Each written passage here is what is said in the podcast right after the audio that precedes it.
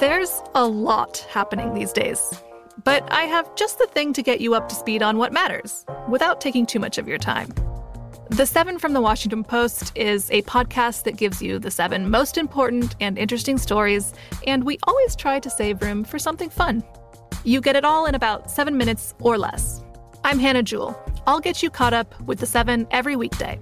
So follow the seven right now. When you buy Kroger brand products, you feel like you're winning.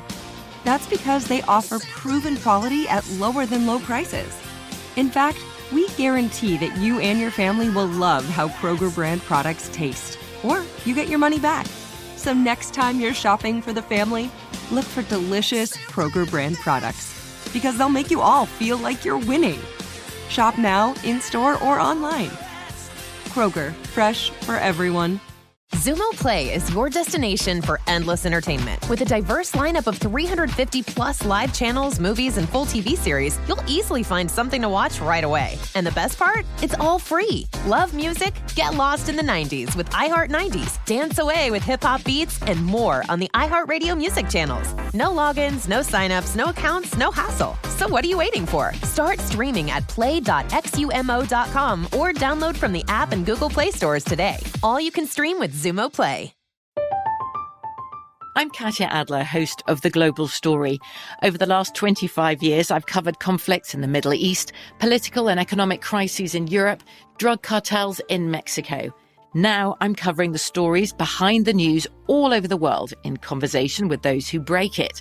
Join me Monday to Friday to find out what's happening, why, and what it all means. Follow the global story from the BBC wherever you listen to podcasts.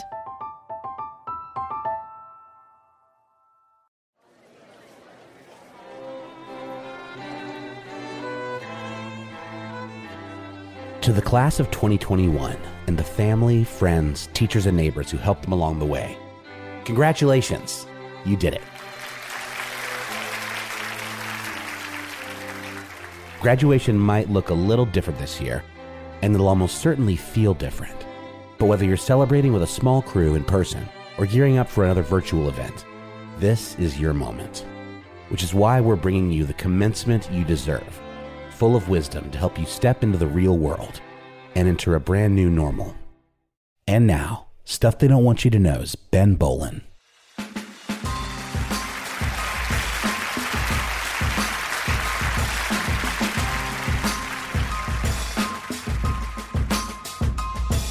I'd like to begin by doing three things. First and foremost, I'd like to congratulate you. Class of 2021, the day has finally arrived. You have lived through some of the most challenging, world changing events in recent history. Over the past year in particular, I'm sure things felt downright surreal. How many times did you have to log into Zoom or Skype or one of a dozen other remote communication platforms? Whoever thought we'd end up actually missing those classroom lecture halls? How many times did you feel inundated by the news, thinking, okay, we're in the grip of a global pandemic, and you're telling me you still want me to finish this essay about Shakespeare on time? But you're here, which means you did it. Forget all those old stories about how the generations before you had it harder, all those anecdotes about walking uphill both ways in the snow. You endured a series of unique challenges and you emerged triumphant. So, again, I want to begin and end on this. Congratulations. Secondly, and just as important, thank you. Thank you for the opportunity to speak with you today. And thank you to your educators, your parents, your colleagues, and your friends, all of whom played crucial roles in your journey here to this moment. Thank you in advance for all the amazing things you're going to do in the days, years, and decades following our time together here. Third, I'd like to bust some myths, hopefully in a way that reassures you and empowers you for the challenges ahead. Let's start with the idea of normal. I have no doubt we've all heard the arguments about different versions of normal over the past year. When will the world return to normal? Are these various new wrinkles of existence some new normal?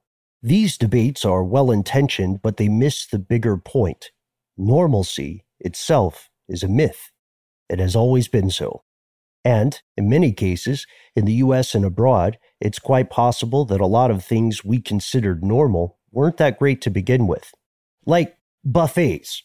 How weird is it to look back at the years before the pandemic and remember buffets? You'd get in a line with total strangers, your face inches from a tiny pane of glass purposely meant to gather snot and sneezes, and then you'd share spoons with these strangers as you inched forward, one step, one scoop at a time. While buffets may not go the way of the dodo, they were once considered normal, and in the short space of just a few months, they became, at least temporarily, archaic, a relic, a reminder of the past. And this has happened with a thousand other things, many much more serious than buffets. Humanity doesn't get everything right, but with each new generation, we're able to reassess the assumptions, the normal of the past, and we have an opportunity to make something newer, something better, to improve the world, even if only to a small degree. This is where you come in, and it's where you'll confront another myth the idea of authority. Let's start with the concept of improvisational comedy or improv. I, I promise I'm going somewhere with this. So, on stage, improv is both a genre and a philosophy. The performers hop up there with no script, no memorized lines, no memorized plot, and together they build a story. While it is an indisputable fact that some improv can be terrible, some of it can also be astonishing and inspiring. And I'm going to let you in on a secret. This isn't just on stage, everyone is doing this. Literally every single person you meet, no matter how powerful, is making it up as they go. In a very real way, humanity is playing one long, unending game of improv. No one is woken up with a roadmap to life. This means the social milestones you may have heard about buy your first house by age X, get married by age Y, have a kid by age Z. None of these are real rules. They're just something another improviser made up along the way. You don't have to be bound by the expectations of other people just because they happened to be on a stage before you got here.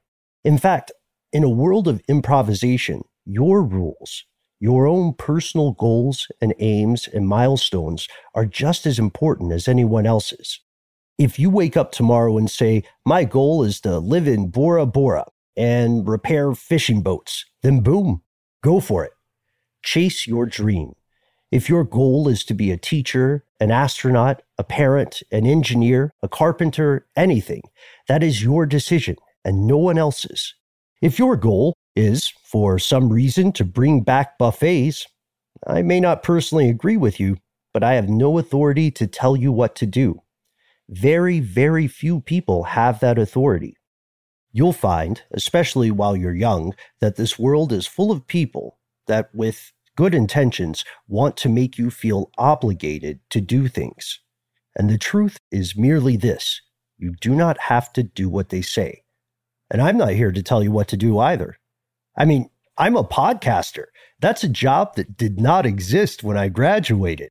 I ended up here through a series of events no one, especially me, could have ever predicted. And I imagine many of us in the crowd today will find ourselves in similar situations as time goes on. Ask your parents and your older friends what they originally wanted to do with their lives. You'll be surprised by just how many found themselves in a place they'd never imagined doing things they never thought they'd be capable of doing. So, what I'd like to do instead is to suggest we all remember just a few things. Everyone is making it up as they go, and it is never too late to change direction. You and no one else sit in the driver's seat of your life. You can choose your direction, you can aim for your destination, and you can cruise or race toward it at whatever speed you like stopping, diverting, or changing your path anytime you wish while you're on the way. This can be inspiring, but it can also be frightening. How do we decide where we want to go? If there's one great commonality I've noticed in every person I meet, it's this the people who are happiest are the people who are passionate. If you find yourself graduating from the world of education to what I like to call the great what now, that existential crossroads we all find ourselves at during one point or another, let what inspires you guide your next steps. I like to think of it this way What would you do if you could do whatever you want? Cast aside financial concerns, social expectations, all those other external voices telling you do this or do that if you could do anything you wanted, what would you do? That's where you find passion. And I promise you, in any industry on this planet, the absolute best individuals in their fields are not motivated by money and they are not motivated by social expectation. They wake up every day because they are excited.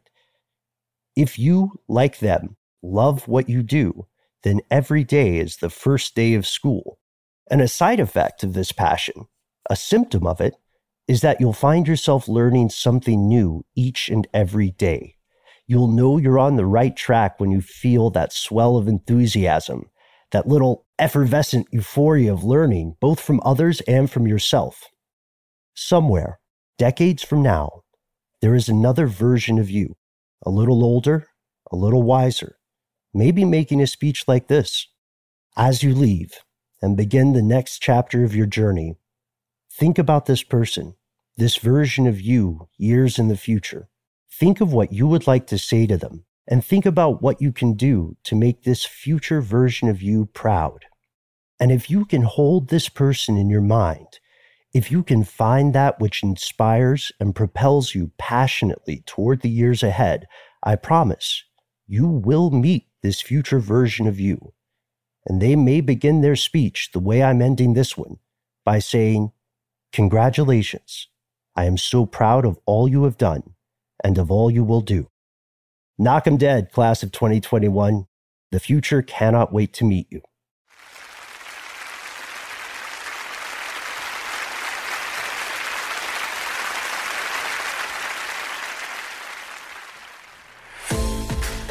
You can find the collection of incredible commencement addresses from all your favorite speakers at the Commencement Podcast on iHeartRadio or wherever you listen to podcasts.